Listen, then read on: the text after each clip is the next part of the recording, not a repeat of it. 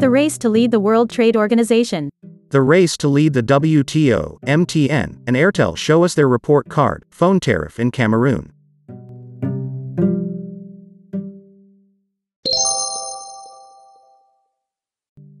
Good day. It's the last day in the month of October, a good time to remember that not all forecasts come to pass.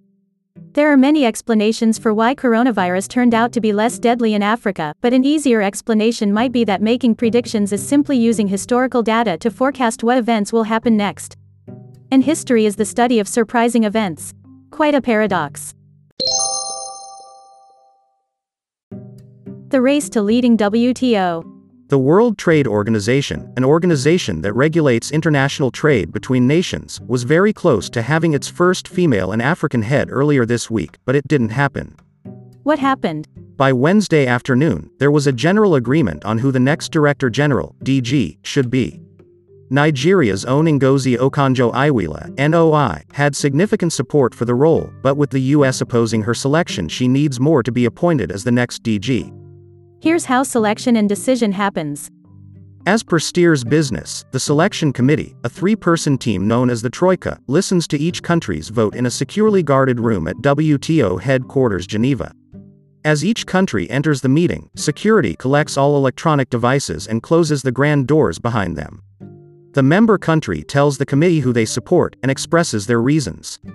Now, the Troika doesn't just note this down as a vote for either candidate, but instead they measure the breadth of support for each candidate.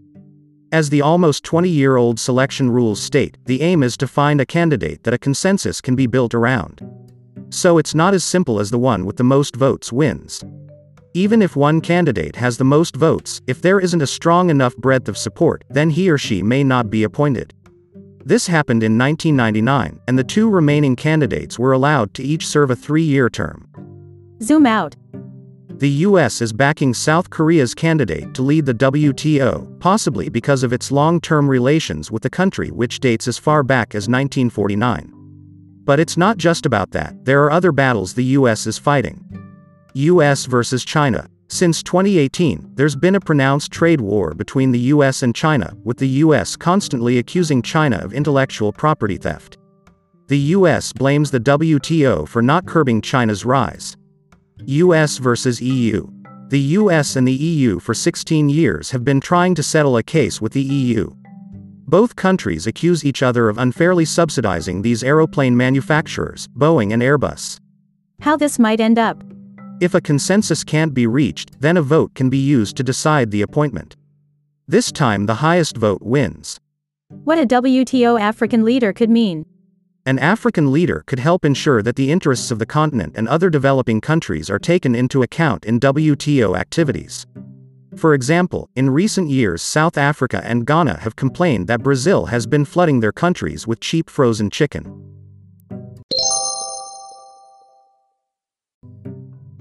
MTN and Airtel show us their report card.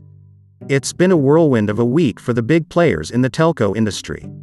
Major players MTN and Airtel have seen some recent developments alongside political bodies in Ghana and Nigeria. So, let's get to it. Big bucks and big smiles. For Mountain Nigeria. Results from the third quarter of business are out, and MTN Nigeria is smiling. It recorded a 13.9% increase from this time last year in its total revenue of 975.76 billion naira for Q3 2020. Its mobile subscribers now stand at 75 million, while its data subscribers increased to 30.7 million. While an increase in the use of internet-enabled call options has reduced the use of voice calls and voice revenue, the contribution of data revenue to its total service revenue jumped from 18% in 2019 to 25% in 2020. For Airtel Africa.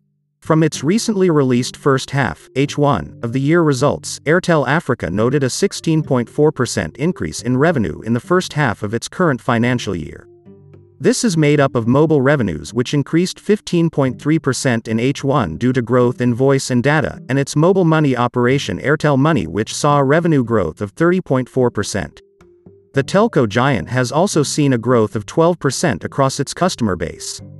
Airtel Africa currently has 116.4 million customers across 14 markets, which span Eastern Africa, Francophone Africa, and Nigeria. For Nigeria, The Nigerian Communication Commission, NCC, the major regulatory body for telecommunications in Nigeria recently announced it granted two mobile operators, MTN and 9 Mobile, approval to carry out trials on national roaming services for a period of three months.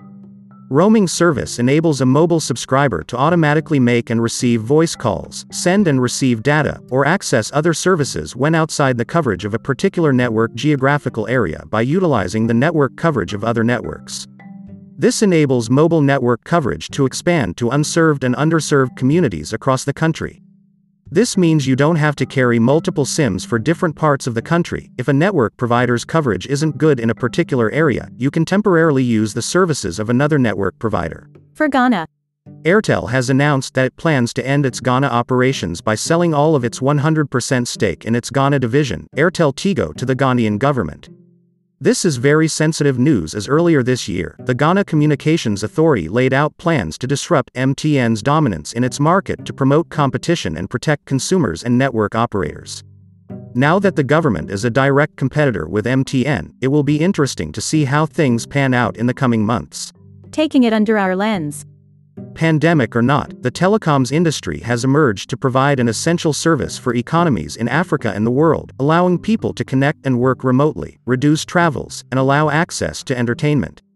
When we think of possible positives, we'd like to imagine a future where this kind of connectivity gives people voices and businesses opportunities to connect, especially in Africa where there are underserved and uncovered regions. A different kind of tariff in Cameroon. Cameroon tried charging phone dealers for every mobile device shipped into the country. What is happening? As part of the new law tax following their 2019 financial law, the government recently announced that every phone or tablet shipped into the country must be cleared at 33% of the cost of factory price of the device. You should know that this goes beyond import duties, it is a step towards increasing the revenue generated by customs. Times are clearly hard. How things are about to change. The VAT rate in Cameroon is currently at 19.25%, this however varies depending on the product. But mobile devices imported into the country are charged at 33%, and import duties which were usually handled by dealers have taken a new turn with this new tax law. Digital control. The tax implementation is a little different from usual. There has been a shift from the physical clearance done by dealers. Now customers are meant to pay the tariff through their internet providers. How? In collecting the tax, your mobile network providers are allowed to make deductions from your airtime account.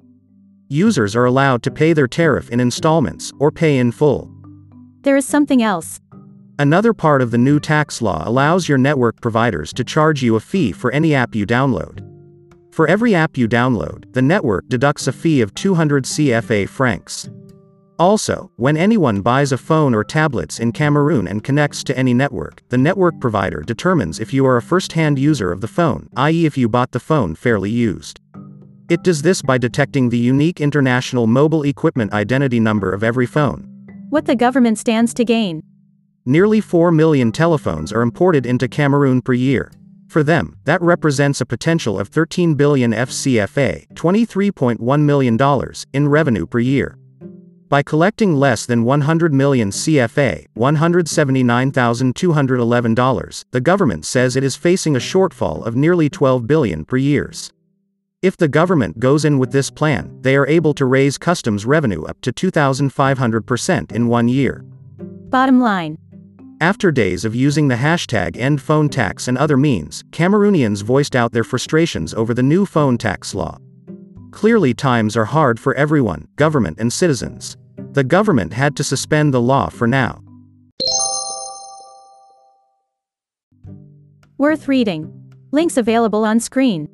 1. The psychology of prediction. 2. You're reading this article because you're smart, or is it the other way around? 3. Democratizing access. An overused phrase but a theme in some of the most important companies of tomorrow. Quote. You are under no obligation to remain the same person you were a year ago, a month ago, or even a day ago. You are here to create yourself, continuously. Richard Feynman. Thank you for reading this week's newsletter. Relax this weekend and share this newsletter with someone.